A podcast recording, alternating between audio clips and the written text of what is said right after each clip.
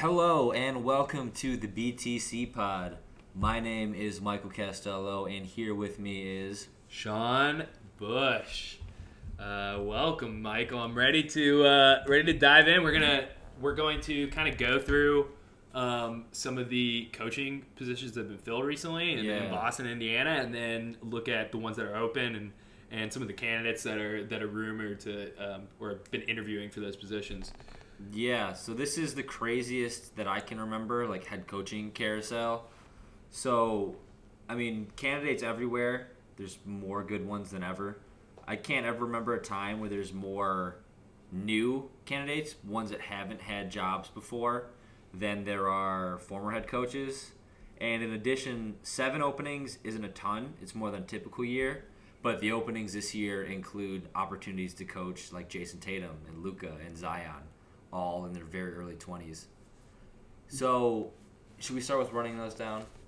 Yeah, uh, yeah, that, that works for me for sure. Okay, so there were seven openings. The Indiana Pacers and the Boston Celtics openings have been filled. We'll get to those in two seconds. The five remaining openings are the Washington Wizards, New Orleans Pelicans, Dallas Mavericks, Portland Trailblazers, and Orlando Magic. Yeah, and like you said, uh, I uh, can't remember a, like an off season like this where not Mhm. only, maybe not like there's probably been off seasons where this many jobs have been open, but that these jobs seem very appealing, and also the combination of there's a lot of both good, well thought of um, candidates with head coaching experience, and also seems like more hype around some of the assistant coaching Yeah. kind of candidates than I can remember because a, a lot of these people it feels like I've been interviewing for head coaching jobs for, for years and, and they all seem like they're due kind of Yeah, it's weird. So in football, I'll use this analogy is there's not 32 NFL level quarterbacks in the world. And for head coaches, it's typically like that in any sport. But right now in basketball, it feels like there's more than 30 competent head coaches. mm-hmm. Like every single year, and we see, like you said, these dudes have been interviewing for a couple of years, some of them, is coaches who are good enough don't get jobs because there aren't enough to go around. And this year, more than ever, I think we're seeing that. Also interesting to me is that if you count the play in, five out of seven openings are teams that made the postseason. And only two teams, like only two lottery teams, need head coaches. that's pretty interesting And that's weird. um, and that that's very weird and, and I wonder you know I don't know if that says anything about the league as a whole I don't know if it's um, there's less pressure on bad teams because tanking is a little bit more accepted now and Mm-hmm. Yeah, it's proven to work. there's like, more pressure on kind of being stuck in the middle Yeah. Um, so uh, that'll be kind of an interesting, uh, an interesting trend to, to follow going forward. Um, but yeah, let's uh, let's go ahead and start. You, you we'll start with the Celtics. I think uh, Okay. since since they hired Im, I, I- I think we we both really love this hire. Yeah. Um, it seems like people just do not have enough nice things to say about him. Yeah. It seems like the players really, really wanted him, and, and Brad Stevens respected that and, and got the guy that, that they wanted. Yeah. Um, so the Celtics hired two days ago, I believe. Yeah. Um, Ime Udoka, who most recently was an assistant coach for the Nets. He spent one year there, and the year before he was the 76ers assistant for one year. Before that, 2012 2019, he was assistant on the Spurs coaching staff. As a player, he played most notably for the Spurs, but 75 of his 80 career starts came in his lone season as a Portland Trailblazer. That was in 2006 2007, so he's 43 right now. First Nigerian head coach in NBA history. He represented Nigeria in his international career, but he's from Portland. Um, I think that's about most of his resume. He's really well liked, like you said. Yeah. And in 2015, as a Spurs assistant, he personally recruited LaMarcus Aldridge, who he played with in Portland. Like, flew him out, all of that, all the time, and really like Aldridge was a max free agent. Like he was a huge deal Yeah, on that time. market. Um, and and the, he the- was- I mean, the biggest free agent the Spurs have ever landed. You know, if you're not Really? including re-signings. You yeah, Know? Um, no, he definitely is, and that's a team with five rings in two decades. Yeah. Five rings in like 16 years, 15 years. A- another thing that's kind of notable about his resume that I think actually uh, went a long way in him getting the job was I know he was an assistant on uh, the most recent Team USA team. Yes. Um, Yeah. And that, that was kind of how he got to know uh, Tatum and Brown because they both went that route. Marcus Smart too. and, and smart, yeah.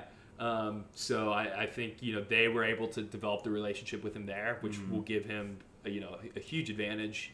Um, usually, when you're a coach coming out from an outside situation, you don't have a rapport established with your three best players.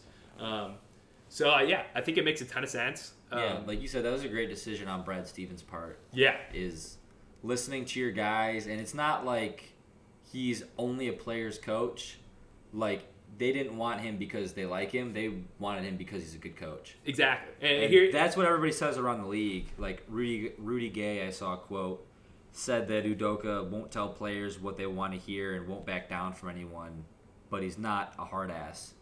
Yeah, So he's got a, he's got that balance. I got that same quote here. Yeah, he says he'll stand up to guys, defensive mindedness. He's defensive minded. He values toughness. Um, Yeah. and, and that's that seems like the mix that you really want Yeah. in today's NBA. I don't think players are as willing, um, or just people in general, as willing to put up with um, kind of overly demanding bosses Yeah. as they used to be. And I think that's that's expanded to the NBA. We've seen Yeah. that with players kind of get in um, get into it with coaches a little bit. Um, but at the same time, I don't think coaches like a yes man. Also, I think they want to be challenged, they want to be pushed, and they most importantly, I think a lot of times, especially the good players, want a coach that will hold their teammates Yeah. accountable.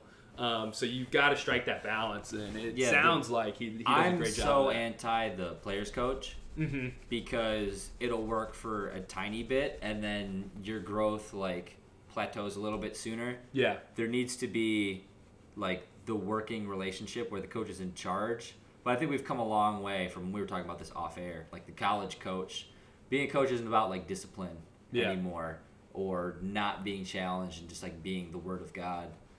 But good relationships with your players so that they know they can trust you. Because if they question things, you both get smarter. Yeah. Like how many coaches or how many players go on to coach? Probably at least 10%, mm-hmm. and like every player is gonna know a ton about basketball. So there's more good minds, and that seems to be what Udoka brings to the table. In addition to his strong resume, strong defense, um, he had a great playing career. Anybody who makes it to the NBA is a great player. Um, last thing I have for him is he's engaged to Nia Long. Really? Yeah, I did not know. That's that. cool. That's awesome. yeah. Uh, I didn't know she was engaged. That one hurt me. One one question I'll present really quick, just because um, you know Boston had not an ideal year last year, and they you know Mhm. obviously made some big moves. Do you think, like, do you think this hire in particular tells us anything about their offseason plans, or not really? Like, do you, I guess in the sense of, do you think that like hiring a younger coach without head coaching experience might mean Mhm. that they're more willing to I don't know, like move Marcus Smart and, and take it a little Yeah. slower around Tatum? Or do you think that this was just simply he's the best hire, um, our guys like him, and, and it doesn't really affect how they're going to approach like their offseason moves and free agency and trades and stuff? So to me, I think both are true. Like I think he's not a developmental coach. Yeah. I think coaches get better every single year, and that's a hill that I'll never stop telling people about. Is we can't judge them as they change. Yeah. yeah, as solidified commodities. Like Luke Walton was hired by the Kings because he showed promise, not because he was awesome. Yeah. And he sucks so far, but that's besides the point. Udoka is like a very qualified coach, Mm-hmm. and so he could be win now and win later. Yeah. And I don't want to garner much. Like the next hire we're about to talk about is clearly a win now move, Yeah. and in part that's because he's not in his early 40s. But yeah, I wouldn't glean too much from this, especially with the Danny Ainge, Brad Stevens weird movement out of nowhere. Mm-hmm. Like, I don't know if they're in shambles or just in transition. That might be an eye of the beholder thing. Yeah. But yeah, I don't know what to think about their offseason based off just this. Yeah. All right. Well, let's uh let's move on to Carlisle and the Yeah. Pacers. Uh, that was a, a huge hire. Uh, actually went a little. I'm not surprised at all that he he went to Indiana just with their history and with what they were looking for reportedly. Um, but it did move a little quicker than I thought. I mean, I'm not even sure. I, I'm I guess they brought him in for an interview, but maybe it was just he came in for an interview and they were like, you you have the job if you want it. He's you know. he's probably, and it might be a bad idea to hire people without interviews, but I mean, it's like free agents. It's like, yeah, I want Kevin Durant on my team. Yeah, Like, exactly. you want Rich Car- Rick Carlisle to coach your team. especially from like the Pacers' perspective, where it's like we're a smaller market. You know, we don't know what's going to happen with with Bud in Milwaukee. He could Mm-hmm. get fired, and then you know that opens up for for Rick, and he's been connected to that job. Yeah. You know, at, at points. Um, I I think it's a great hire. Uh, I. Uh, it's funny. I would you, normally I'd say I think Mavs fans would get mad at me for this, but Mavs fans seem so pessimistic right now that they'd probably kind of uh, cheer me on. But I, I think it's probably Rick's best roster since 2011. I mean, obviously they don't have a Luka type yeah, talent, but I think this is probably the best, most talented, well-rounded, assuming they can stay healthy because they've had some injury issues Yeah. with some of their players.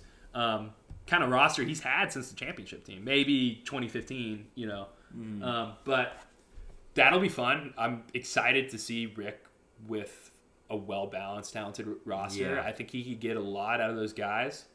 Um, one thing I am interested f- from this standpoint uh, is with the way things ended in Indiana, where Bjorkgren lost the uh, the locker room, so you know, um, it just seemed like all the players really hated him. Um, I'm interested to see the dynamic between Rick and the players. I, I don't think Rick is like a jerk, but he's definitely one of the harder coaches to play Yeah. for. You know, um, so that will be one thing I'm keeping my eye on. But assuming that the players get along with him and, and they respect him and, and that all that stuff, I, yeah. I expect Indiana to take a jump next year, and I think A big one. you know they're not going to be contenders or anything, but I think they could be a very dangerous team you don't want to see in the playoffs. Yeah. um, that could that could kind of catch you by surprise.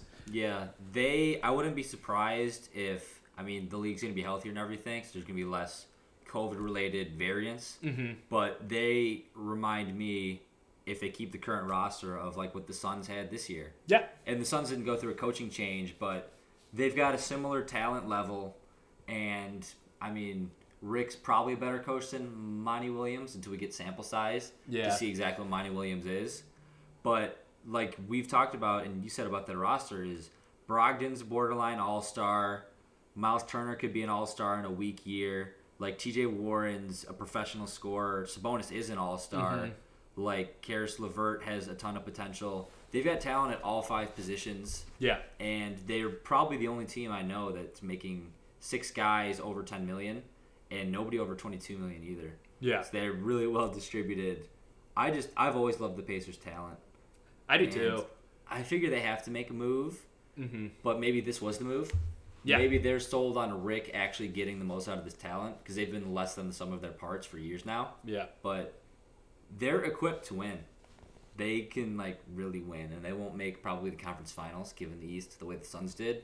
But coaching goes such a long way, especially when you're replacing coaches that makes you worse. yeah. With one, Like- with one that can make you better. And Carlisle's a definitive top ten coach who's going to make his team probably better than the sum of their parts. yeah, You can't lo- not you can't not love this hire. I would say that about anywhere Carlisle went, but yeah. the Pacers were in desperate need, and this is as big of a home run as they could have hit. Yeah, and, and honestly, you know, it's a great situation from Carlisle. He, he grew up in the Indiana area. Um, he's very always been very close with uh, Larry Bird, who obviously doesn't work there anymore, but has a you know a strong ties to that Pacers organization, and um, they played together and have been been friends for a very long time. Um, How long did Rick? I don't even know if most people know um, his coaching in Indiana the first time. he coached Indiana for four years. Uh, I think he had like a fifty-six percent win percentage or something. Okay. He he went he had uh, went sixty-one and twenty-one in his first season with them. Did he win Coach of the Year? I think he did. I can't remember for sure. And then I think they went to the Eastern Conference Finals. I think that was that last time they made a run with like an old Reggie Miller. Yeah, Um, probably 2004. Yeah, 2004.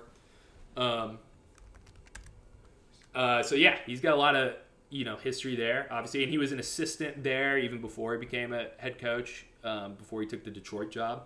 Mm-hmm. Um, so he, he's he's been there for a long time, and I also think it's great from a standpoint of I do think he wants a, a decent amount of control, and he likes that, and it's a a smaller you know smaller market team with a kind of a less demanding owner, and I, I Yeah. wouldn't be surprised if part of their pitch to him was you know we trust you and we'll hand you the keys and let you do things the way that you want to do them. Yeah. All right, let's move on now to the five remaining opening jobs. So those are the Wizards, the Pelicans, the Mavericks, the Trailblazers, and the Magic.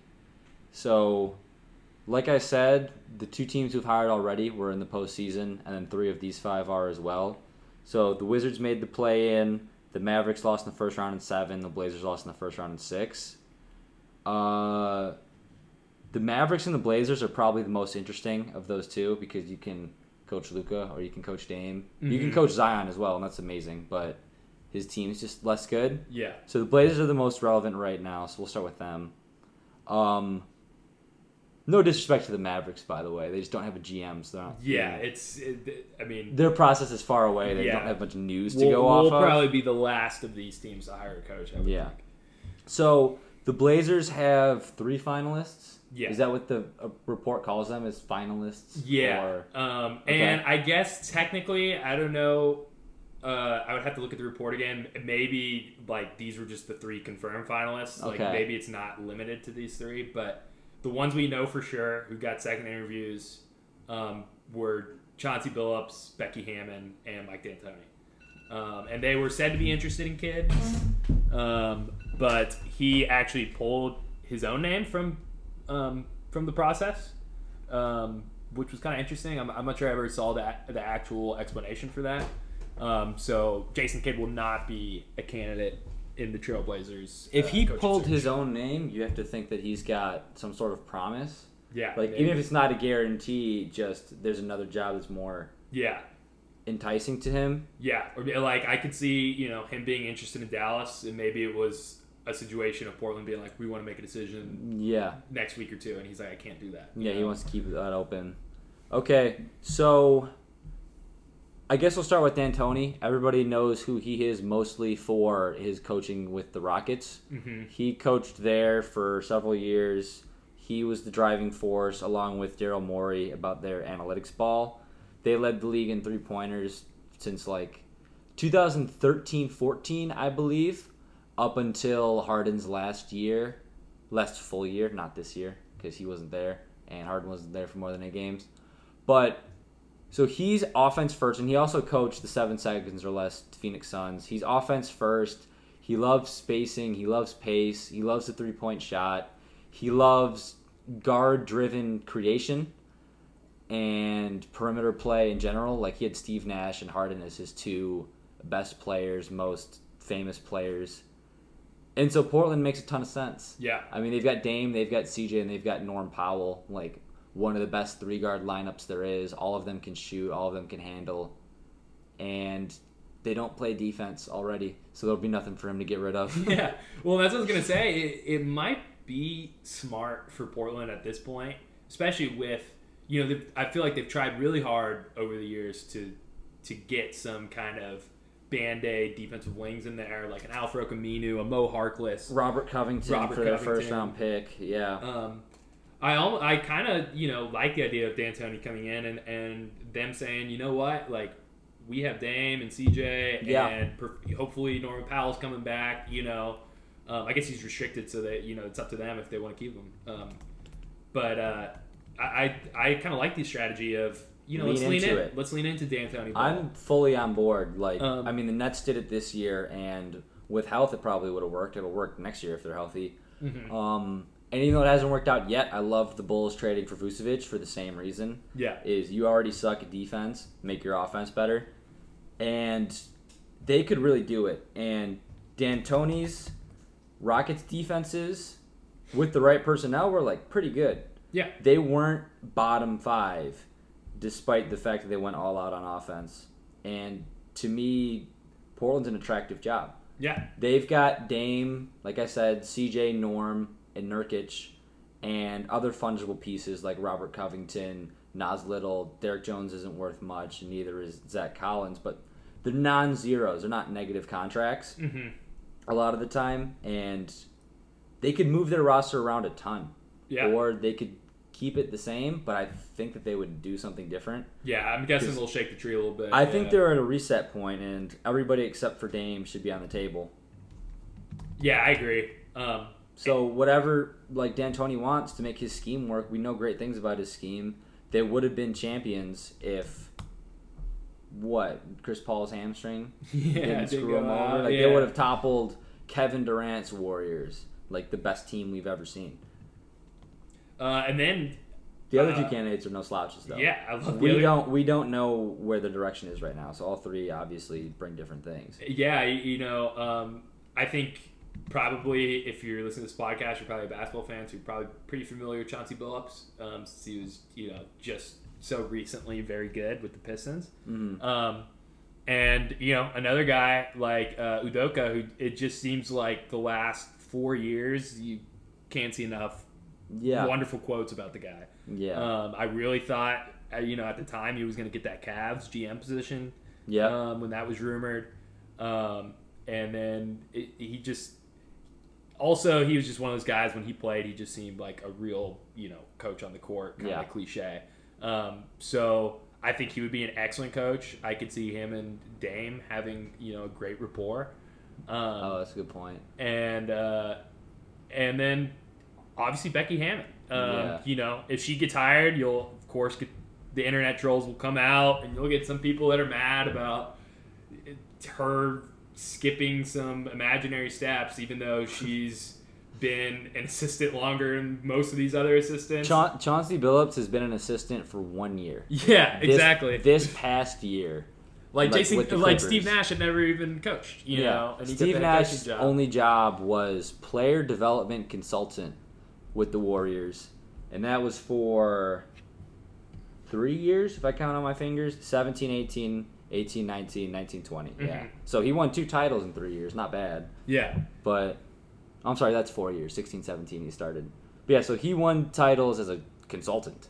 And and then they jump him up over D'Antoni, who's his assistant in Brooklyn. So there are no rules, and yet Becky Hammon follows all the rules. yeah. She's been a Spurs assistant for I think eight years now. She has won championships in the summer league. She's coached on all star staffs. She was the first woman to head coach an NBA game this year because she's the lead assistant and Gregg Popovich got ejected. Mhm. So she actually head coached, like did all of those and was the top dog on that sideline.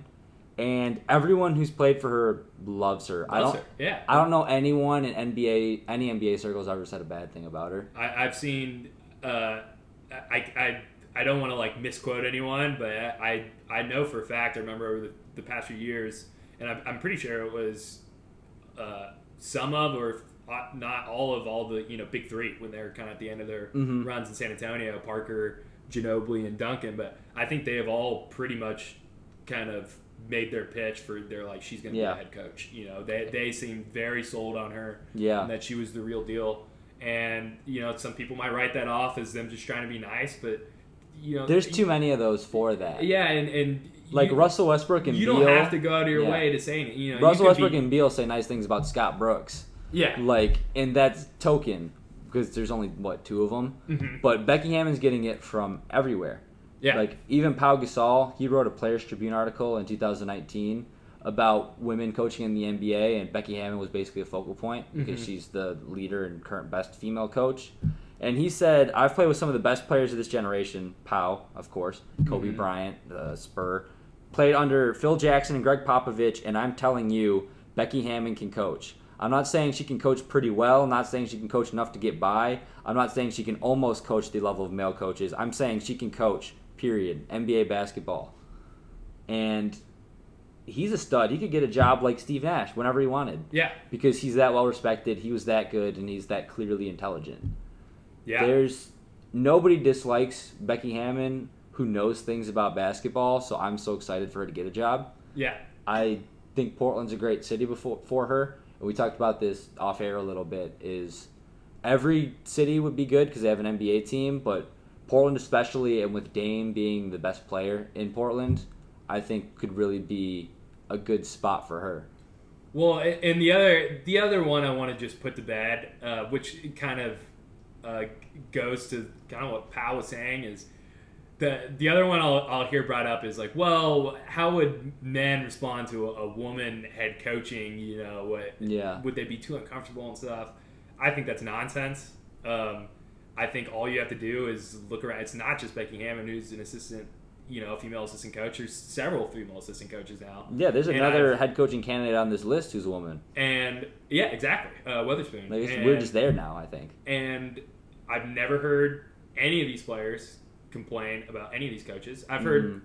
tons of coaches. You know, the stories are coming out every year about coaches that players don't like, whether it's assistants or head coaches that are getting let go because they don't, they aren't agreeable with some of these guys. Mhm. And I mean, we've. I think there's enough female female assistant coaches at the very least where players are used to dealing with female coaches. Yeah. And if it was uncomfortable for them, I think they're probably comfortable with it now. Yeah. Otherwise, you know, a team's not going to keep around a female coach that their players don't like just for PR purposes. Yeah. If anything, they're uh, they're I- taking a hit yeah. on the PR purposes by just I, hiring them. I think know? it's the opposite. And like you said about skipping steps, is there's more steps for Becky Hammon. exactly. You are under like much more scrutiny. Mm-hmm. You have to do things like much better than male coaches because all things equal, nobody's going to take the chance on you Exactly. because there's just the questions that they don't have answers to. And so I think Becky Hammon or whoever else, when they get there, will give those questions answers. Mhm. But she has to be more qualified to do the same things. And so I'm really confident in her ability. Yeah. And I mean, I don't know what more to say. I think I like Chauncey the least for Portland Mm-hmm. because he's only coached for one year, Yeah. and Becky and MDA are both pretty proven, and I think both fit really well for Portland. I think they'll that'll tell us a lot who they hire. MDA is clearly very win now. Like even if you change the roster, you're running it back and you're pushing your chips in. Mm-hmm. And Becky Hammon could go either way, like we talked about with Udoka. Same, Is- and, and I could see you know the argument from Chauncey where like if they did want to kind of rebuild, you know maybe a as coach someone that who was you're a- going to get better with. yeah, and maybe as someone who is like a former you know GM candidate, he might be more Yeah. understanding of kind of you know like this is what we need to do to Yeah. win, taking a big picture approach. Whereas a lot of head coaches Yeah. sometimes are like, this will make us worse next year. We can't do this. You know. yeah. Um, okay, I say let's uh, move on to New Orleans. Okay. Um, Pelican's job is very interesting. Like you said, uh, I'd say primarily because of Zion Williamson. Um, yeah. Brandon Ingram's another All Star on that team. I would assume that Zion Williamson, even though he's as young as he is, will have a little bit of influence in this hire. It's just because of the, you know, I don't know how true the recent reports about, you know, him being unhappy in New Orleans and his family being unhappy in New Orleans are. Hmm. Um, but if that is true, I would guess that you know they're not going to hire someone that he wouldn't be okay with. Uh, but also, he hasn't been around for long, so he probably doesn't know much of these Yeah. much of these candidates. Uh, the two names I've seen linked to them so far are uh, uh, Brooklyn assistant Jacque Vaughn, uh, who was he, he coached what Orlando for a few years. And He then was- hired, and then he was the interim coach. He was interim head coach, yeah. when Atkinson got when fired. Atkinson got fired until the end of the year, so he was their coach in the bubble. and he's a younger guy still. Uh, I think he's you know mid mid younger for uh, mid or lower forties. Um, and then the other name they're uh, connected to is Milwaukee assistant Charles Lee. Um, I also saw that they're kind of interested in general in up and comers. They want a younger guy um, or girl to kind of to kind of lead the team, and I, I can And see that how that would make sense. sense. Especially, you know, with how bad the Stan, Stan Van Gundy thing went. Yeah, I, I, could see them wanting to, you know, kind of go in the opposite direction of that. I think there's a lot of pressure in New Orleans. Mm-hmm. I mean, Zion's only been there two years, so not so much in that sense. But if the reports are true, then David Griffin has fired two coaches in two years. He inherited Alvin Gentry and kind of let that play out because a lot of other stuff was going on. Yeah. and fired him. And so Stan Van Gundy was his guy, and he lost the locker room pretty quickly. Mm-hmm. He just was a bit of a relic. Like he was coaching like it was 2011 instead of 2021, Yeah. and so he's not going to get another try after this.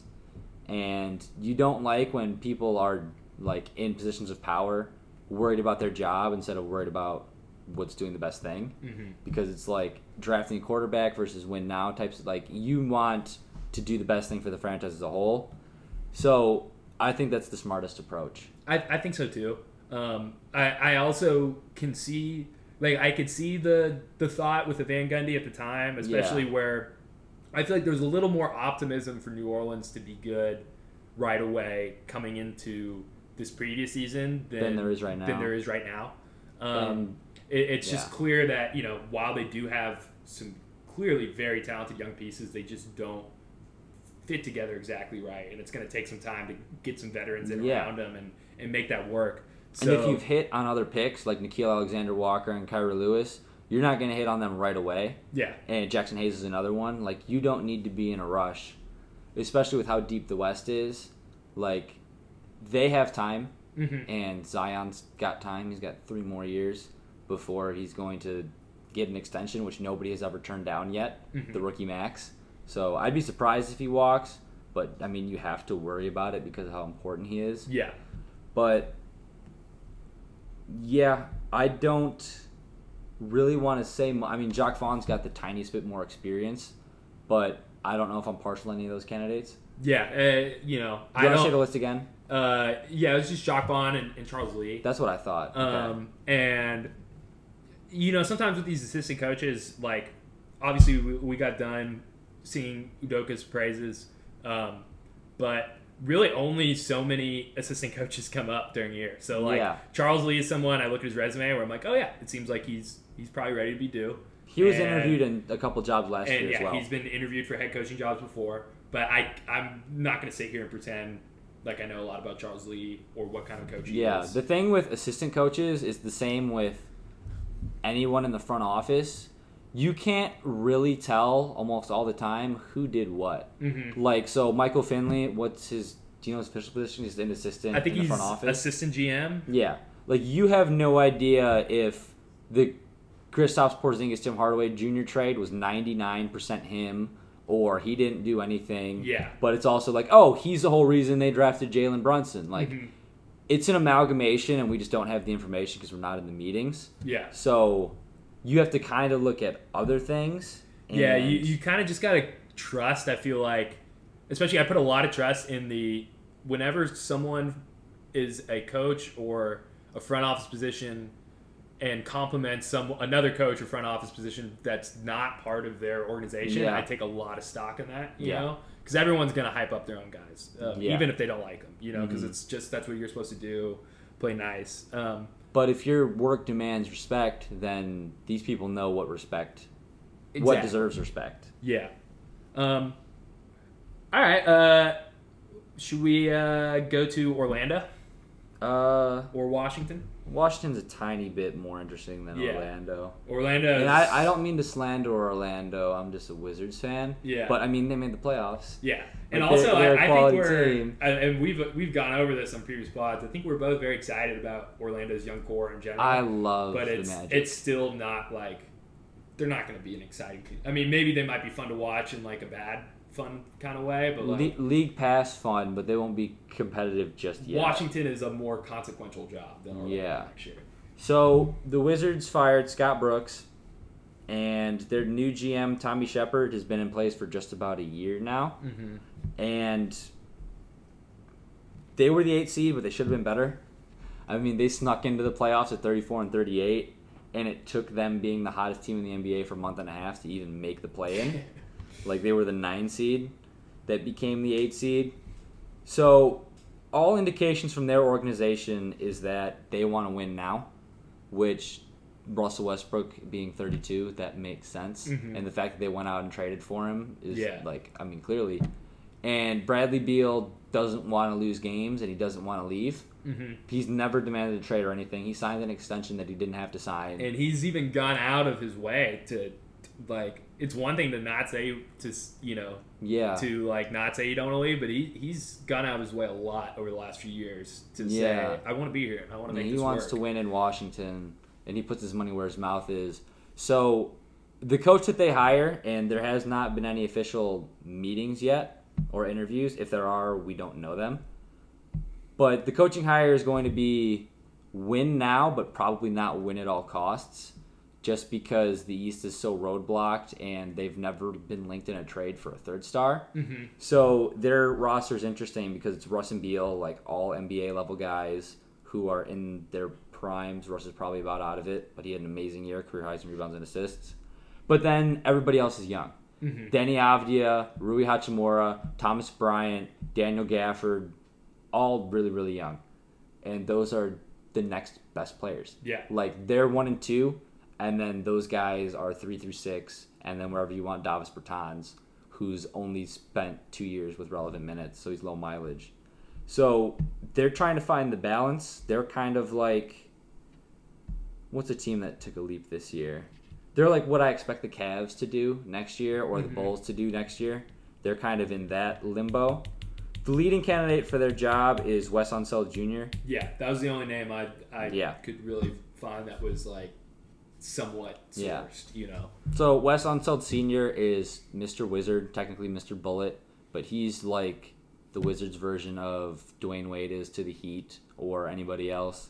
He won Rookie of the Year and MVP, which only Wilt's done that, I believe. Um, he brought them their only title, blah blah blah blah blah. And Unseld Jr. has been with the organization since he graduated college in 1997 until 2007, and then he left to go Denver, I think, or at went- least Denver was where he, he was went most recently. yeah so he went to orlando and then to denver because Okay. he's good friends with denver gm tim connelly if it's not masai ujiri connelly's the best gm in the business Yeah, he's great. and since he was hired in 2016-17 with the task of basically being their defensive coordinator that's not his official title but that's just like in football terms that's what he Mhm. does he's in charge of their defense first year there the nuggets defense was 28th second year there the nuggets defense went up to 10th those were 16 17 and 17 18 so a little bit ago but like their entire That's contention impressive. window yeah pretty much lines up with the Michael Malone era. And so he's the architect of a defense that's built around Nikola Jokic, one of the most unique centers offensively ever, but really ever, period. Yeah. Like their defense is good and he's the focal point. He's the dude who's in the paint all the time and he's not what you would call an athlete or a good defender, you know? and to build boy. to build defenses around that, like the opposite Rudy Gobert, is the strongest part of his resume. He's interviewed for a lot of other head coaching jobs, so it's not nepotism. He interviewed for the Clippers, Rockets, and Bulls last year. They ultimately hired Ty Lue, Silas, and Billy Donovan. He interviewed for the Cavs in 2019, so the Wizards would just be like,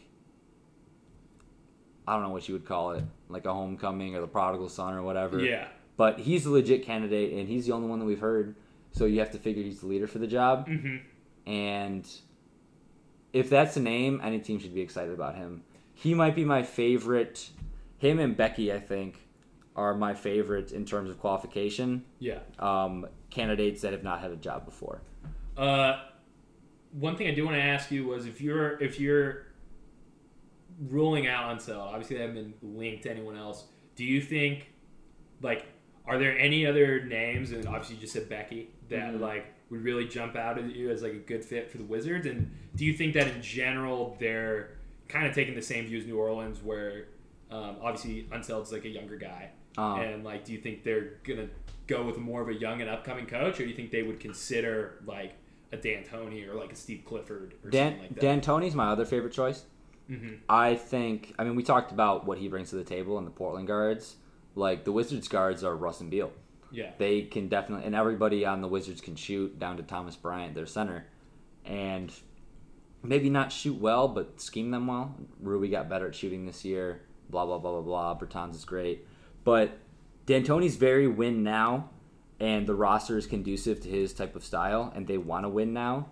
So we'll see the degree to which they want to win now versus play for the future. hmm I'd be really surprised if they took a swing for a star this year.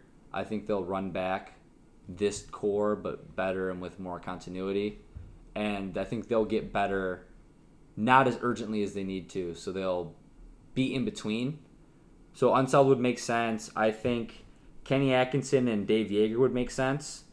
Because they've been head coaches before, but still could have tons of room to grow. And so I don't think they would take many new candidates Yeah. because that would kind of scream slow. Mhm. But obviously, Unseld's an exception, and Becky Hammon are probably exceptions. I think that would be my four: Hammon, Unseld, D'Antoni, and I mean half for Joerger, half for Atkinson, Yeah. because I think both of them are pretty good. I love Joerger, but I have no idea Much about him because of the fact that he gave Sacramento their best season since the playoff drought, and then got fired. Yeah.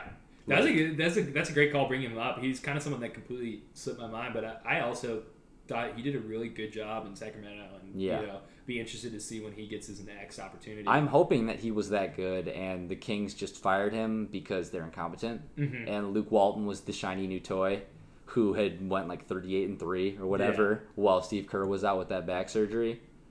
So, I think that's the direction for the Wizards. Um, is there anything else? Oh, this is not related exactly to the Wizards, but since we were talking about Stan Van Gundy a minute ago, I think what's really going to be interesting with all these new head coaching candidates is lead assistants. hmm So a lot of years when a head coach gets fired, they either take a break or they go become an assistant. Yeah. So we saw that with D'Antoni after getting fired from the Rockets. He was Steve Nash's lead assistant, even though he's been to the playoffs many times, and Nash had never coached before. Period. yeah. I think Stan Van Gundy is going to be an amazing lead assistant if he wants to coach. hmm And I think I would really, really want him if I was a team hiring Unselds or a team hiring Becky or anybody else who's going to be a first time coach. Yeah, and there's a you know there's a, a few guys that fit that bill. Like I think you know like Terry Stotts would probably. I don't Yeah. know if I'd be rushing to give him another head coaching opportunity right away. Yeah. But I think he'd probably be an excellent assistant coach. You know. Yeah, again, and Nate McMillan did the same thing. Yeah, And then exactly. Lloyd Pierce got fired, and now Nate McMillan's in the conference finals yeah. in as an interim head coach, technically. This is still his first partial season. Um, yeah, I Kenny Atkinson's the same. He got fired. He could do it. I don't know what Jim Boylan's up to. Jim Boylan, Alvin Gentry, David Fizdale, Brett Brown all got fired last year. I think of this year's pool, SVG is the best candidate. I think, like you said, Stotts is a good one, and Clifford could be a solid one. Yeah.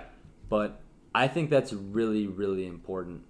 And that would be probably my number one scenario for the Wizards specifically. But I guess anybody, because I think Unseld's the best candidate of Yeah. any of the unproven ones. So if you want an, a coach getting their first time, I would say Unseld with an SVG. Um, all right, should we do Orlando? Yeah. All right, we'll move quick on this one because, like you said, Orlando's not doing exciting. Sorry if we have any I'm not trying to slander Orlando Orlando listeners. at all. There just isn't urgency with that. Uh, and we do have a new name, uh, Willie Green. Mm-hmm. He's been he was an assistant with the Suns uh, this past year, maybe the past two years, and then before that he was with the Warriors. Uh, I think he's the youngest of all of these candidates. He's not even forty yet, uh, if, if if my memory serves me correct. So we haven't brought up Will Hardy, but I think he might be the youngest. Um, oh, I must have missed that one. Will Hardy is 33. He's been a Spurs assistant for 10 years. I don't know what interviews he's had this year, specifically, just that he's a name to watch. Mm-hmm. But last year he interviewed for the Thunder, the Knicks, and the Pacers. So, Interesting. yeah. God, thirty three. Will Will Hardy, you heard it here first. I couldn't imagine being an assistant coach in the NBA a year ago. like that's when that guy Yeah, no, started. he was the Spurs video coordinator at 23, which is, I mean, most famously, I think Erik Spoelstra. yeah, the Spoelstra story. Yeah. went from video coordinator to Heat head coach, and been there for what twenty plus years. He probably started in the nineties. yeah. Yeah. Um, so if Becky moves on, maybe Will Hardy is the heir apparent to Pop, since he'll probably have a little more patience being thirty three. But that'd be cool.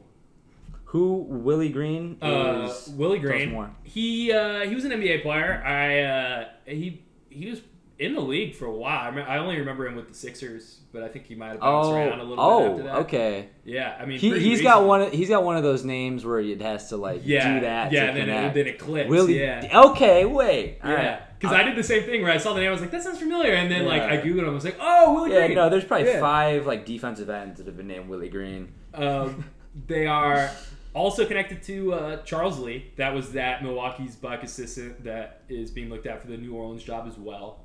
Um, Darvin Ham? Uh, did you see Darvin Ham linked to them? I I don't know. I can't. Uh. I saw. Darvin Ham a couple times. I, I feel like I've seen Dar- him Darvin Ham too, but I don't have is him in my notes. the box assistant as well. I think he's their lead assistant. He's I been a- he's too. he's been, been around a- for a while. Yeah, he's been a G League head coach. He assist he assisted with the Lakers, um, the end of the Pau Gasol, Kobe Bryant era.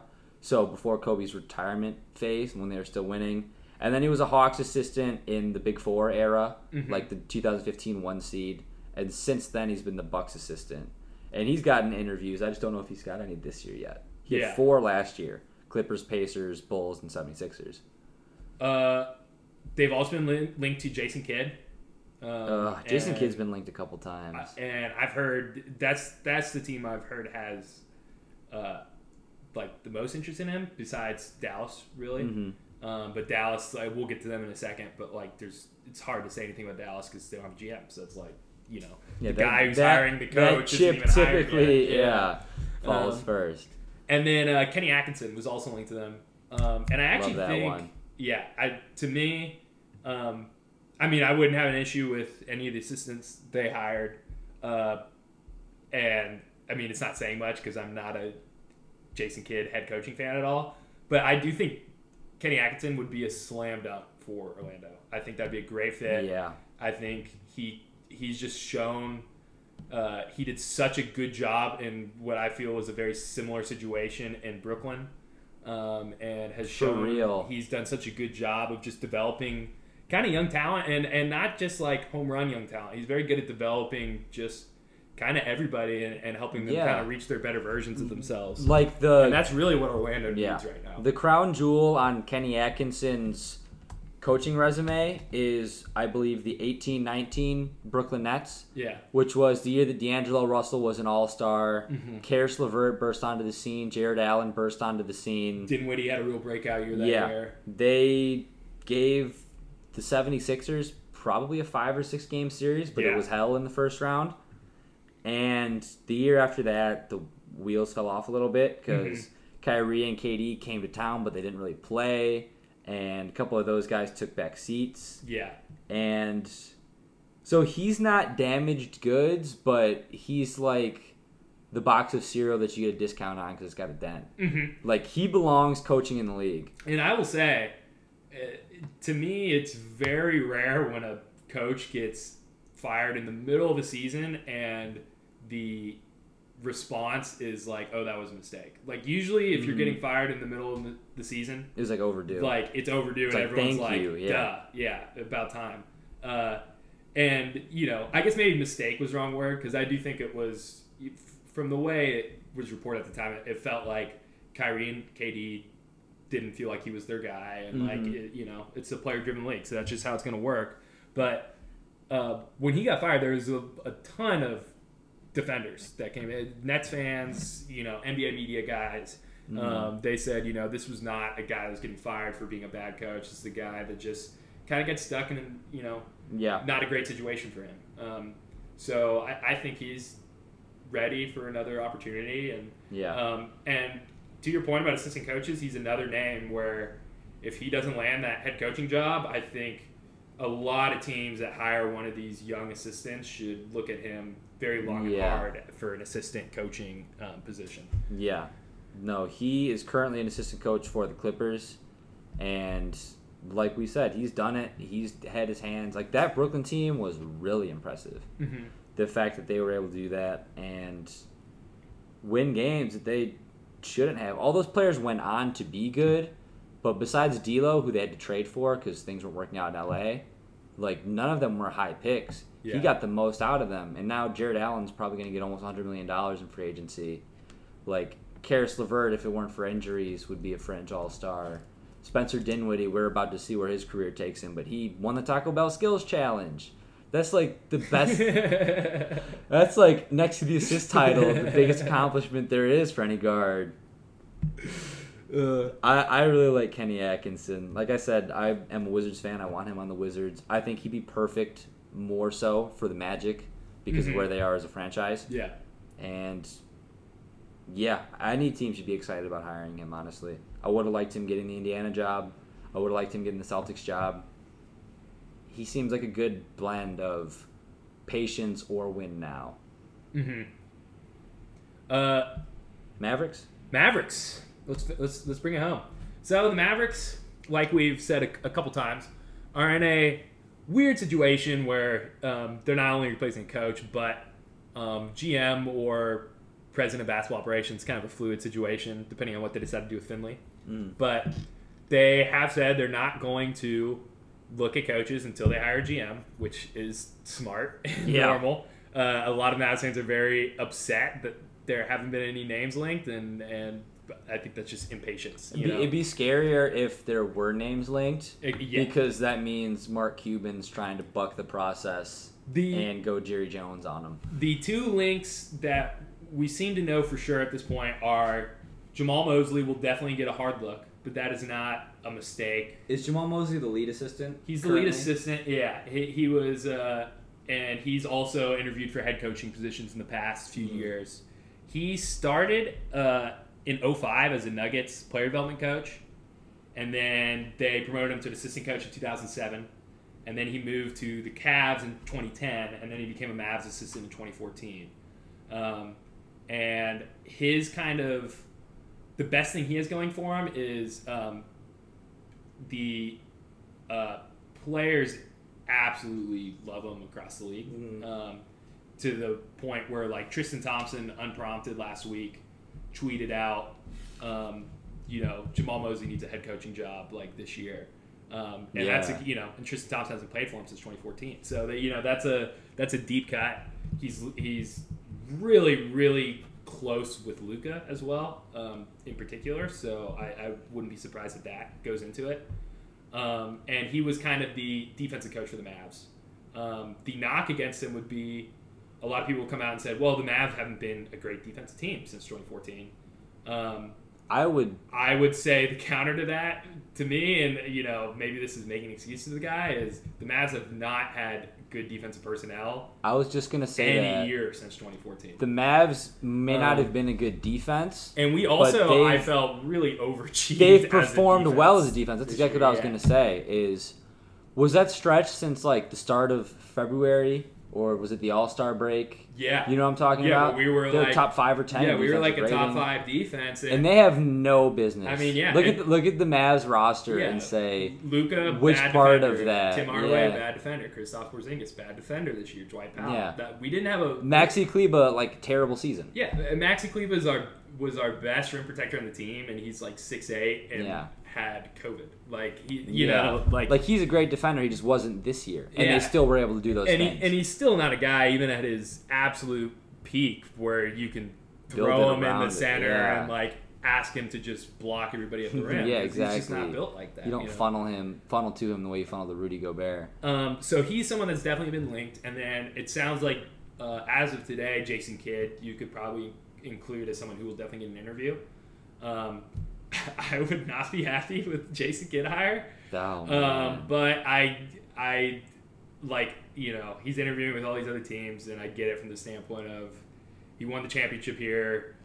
You know, he has a relationship with Cuban. He has a relationship with Dirk, who's now part of the front office officially.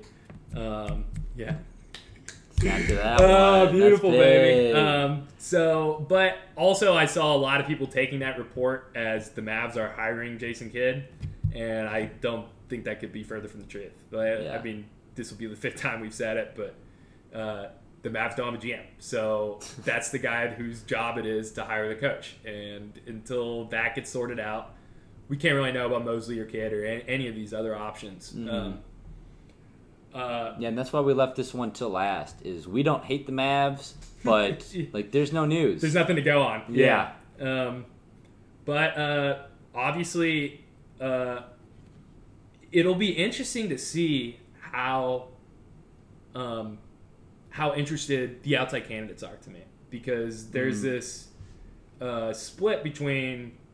I think in general, you would assume, well, well everyone would want to coach Luka. I mean, he's like maybe the best asset in the league to have right now. You Yeah. know, um, and that obviously is true and a huge advantage. Um, but with the way things went at the end of the year and the Bob Voulgaris story, how Carlisle left, how Donnie either was fired or, or left, um, it, I could see you know a coach being a little hesitant to come work for Cuban and, and Yeah. be afraid that if it's especially Rick Carlisle is the head of the coaching association, so he's it's literally his job to talk to all the coaches. so I bet you the other coaching candidates have a pretty good sense of What what next job would exactly went down last year and how much control was taken away from Carlisle and how much was overblown. Because there's been kind of conflicting reports on that, where some people say Bob was scripting the rotations, and some people say, "Oh, Rick would never allow that to happen. Yeah. He was just making suggestions like a normal analytics guy." Hmm. Um, but the coaches will know um, because Yeah. they're friends and they talk. So it'll be interesting to see how um, intrigued some of these candidates are. Yeah. When you would think it would be like the premier No-brainer. job to get. Yeah. yeah. Yeah, that's what I said earlier on the pod, and I'm amazed with is if you're a head coaching candidate and you're sought after, you can coach Zion or Luka or Tatum, Mhm. and like use those guys to define your legacy. Yeah. Like if you just want a good win percentage, like you can't get better than future Hall of Famers Which is so, it's so important in their early twenties, man. like people can maybe make comments on that in in the present where they're like, ah, he wasn't as good, you know. But the longer, the more time passes, like if I were to look up a coach from the '80s that I didn't know anything about, Yeah, I would never take into account. I'd be like, oh, well, it's just Moses Malone, you know, like yeah, I, I would be like, oh wow, he's a sixty percent winning Yeah, head coach. He must be one of the best coaches ever, you know. yeah. Like uh, hundred years from now, you look at Doc Rivers, and it's just like he got job after job. He's Yeah. coached the most game sevens. He's got a thousand wins. He's got a ring. He's Yeah. got a coach of the year. Look at all the players loved him. You yeah, know, like but then it's like every single year, people are like, Doc should be fired. yeah. Well, I mean, even- we don't even know if he's a good coach. I even- think he is. An but even better example that might be Bud. You know, yeah, be like, Coach Bud. my kids will probably look up basketball reference and they'll be like, "Why was this guy fired? The Bucks had like a seventy Playoffs all the time. MVP. They're like the one, seed every year, Yeah. and then like they just kicked him out. With that no must have other been all stars. you Yeah. know? yeah, Uh, the Bucks front office didn't know what they were doing. uh, all right. Well, I think that's it. Unless there's, is there anything else you want to touch on? um, did we talk about Teresa Weatherspoon? Oh, we didn't. Okay, Um, so and I I, think I think she was linked to the New Orleans job. yes, So, so Teresa Weatherspoon has spent one year only as a full time NBA assistant, much like Chauncey Billups, and she's already interviewing for the Pelicans head coaching job, which I don't think that can be anything but no joke. Like that's Yeah. incredible. So I, I mean, there's no need to label it, but like she's probably next up. uh, mhm. that doesn't really happen too much. She was the head coach at Louisiana Tech, their women's basketball team from 2009 2014. And then she went to the WNBA. For the New York Liberty, she was the head of player and head of franchise development, which that's a hell of a title yeah, to, to have both. And then, yeah, New Orleans, she had a partial job, like consulting, like, I believe she was a two way player development coach. So that's only part of the team. And then she became a full time assistant, and apparently she's that well loved. yeah. So you said she was a gold medalist Uh, as a player? Yes, she she's an Olympic gold medalist. Okay. Um, okay, here we go. Uh, you think this audio will pick up on the on the podcast because it's honestly incre- this is basically all I know about Teresa Weatherspoon, and I was sold that she would be a head coach just Okay. on this two minute clip. failed that, failed that. But this is failed that. But this is what happened to me. And I go home and I share this with my family. My family said to me, You can become whatever you desire to become. Know your value. I get a chance to play on the 1988 Olympic team. Now, I've been told as an eighth grader I would never be great playing this game. I get a chance to play on the 1988 Olympic team, and then I'm playing. We're in Seoul, South Korea. I never forget it. Seoul, South Korea, and we get back. We win the gold medal, and I'm on the stand. I'm like, oh God, this we. I'm the youngest. I'm like, this is awesome. Everybody else is crying. I'm on the stand. I'm like, yes, yes, yes, yes. I'm getting the medal. I get the medal.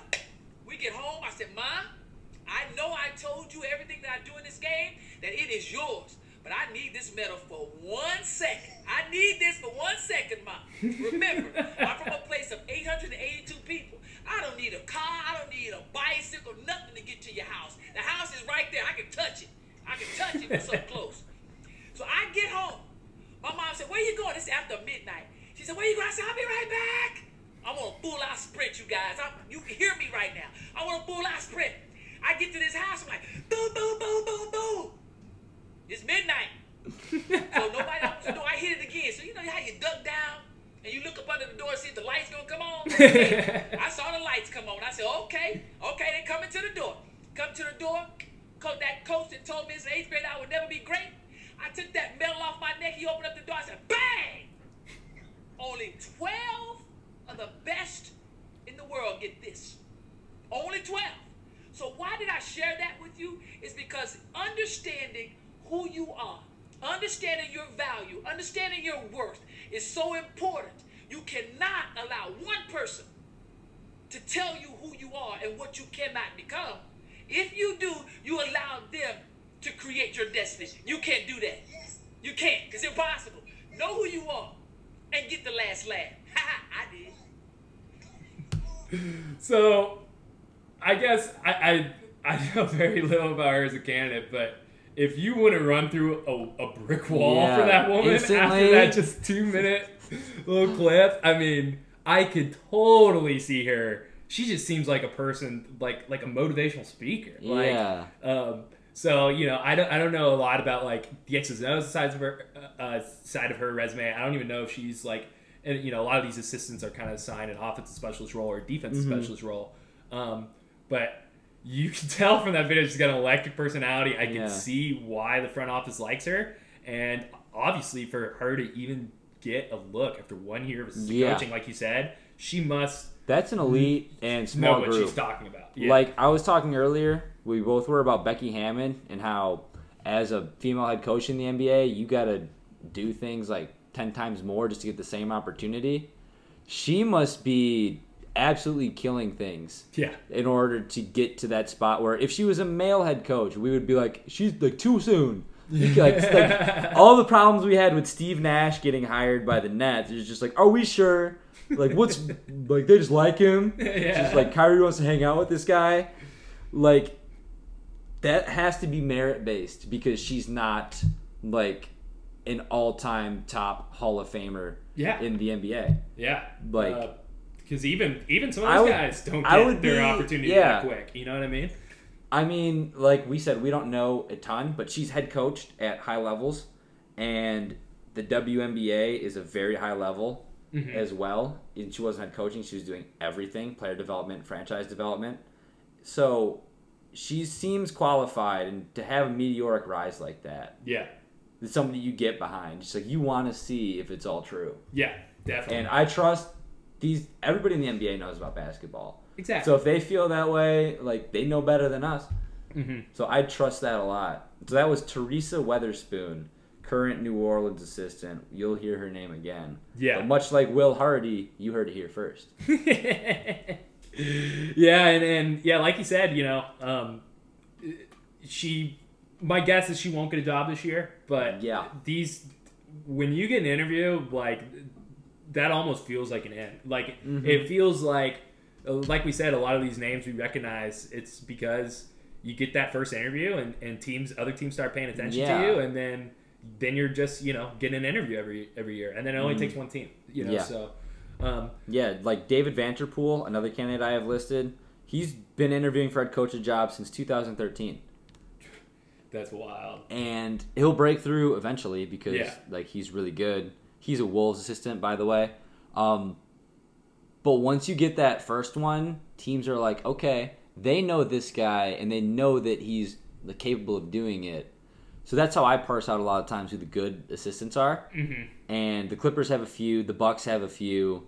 The Spurs And are always loaded. Spurs, yeah, that's all the Spurs do is churn them out.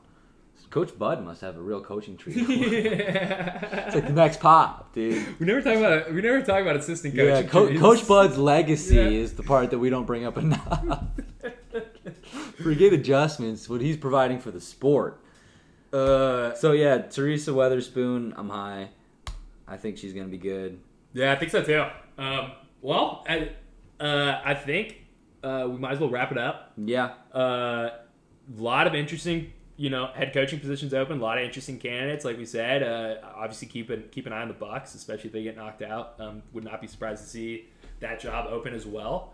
Uh, we're gonna work to get you guys some more kind of off season and, Yeah. and playoff content out. You know, as we're approaching the finals here. Yeah. Uh, so uh, come back and, and, and check out the site and check us out on Twitter. Uh, shout out Mike Brown real quick. I just want to get all my all my licks in. he, he's been Steve Kerr's lead assistant in Golden State for the past five years, and he gets interviews every single year. I think he's due for another job, and other teams seem to think so. So if your team hires Mike Brown, don't be like, "Oh, this guy's washed. Like this guy sucks. He's old. Like I want something exciting." Even win a title with Cleveland. yeah. Mike Brown. A decade ago. Yeah, like Mike Brown has earned his place in the leagues. That's another name that I would be pro. Yeah, that's a good one. But yeah, uh, not Jason Kidd. Yeah. As a human, as a human being, he's bad. We- As as a coach, bad. As as a podcast, we'll make a not Jason Kidd. Yeah, for- only for any of your only one view is reflected by the podcast that is made on here. I guess that's a perfect way to end it. I'll uh, I'll share a little Jason Kidd coaching story from when he was with the Bucks. I actually completely forgot about this, but shout out to Hawks Reddit because he uh, he brought it up today, and I, it just came back to me. In 2017, the Bucks were playing the Cavs, and uh, they were up uh, two points, or no, they were up three points with uh, like two seconds left, and Jason Kidd told Khris Middleton to intentionally miss the second free throw because, like, quote, like he didn't want to risk giving up a four point play on the last possession. Which, if that makes no sense to you, that's because that makes absolutely no sense at all.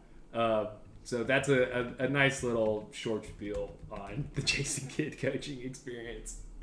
Um, yeah, like I said, uh, check us out at uh, ballthings.com. Um, check out our pods. Uh, and uh, check us out on Twitter. I'm Sean Bush3, S E A M B U S H. And yours, Hoops Michael. Hoops Michael, Hoops H O O P S Michael M I K A L, and one more Jason Kidd thing because I just remember this when you said that.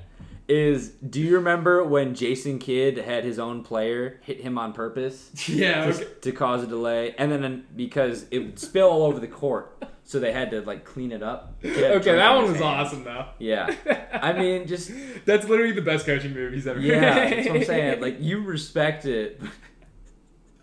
Post game, he says, "Yeah, cup slipped out of my hand when I was hitting tie.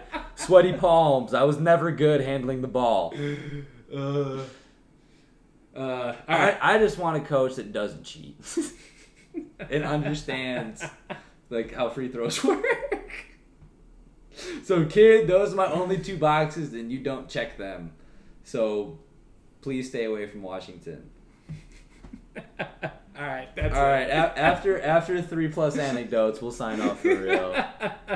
All right. Uh, see you, everybody. Yep.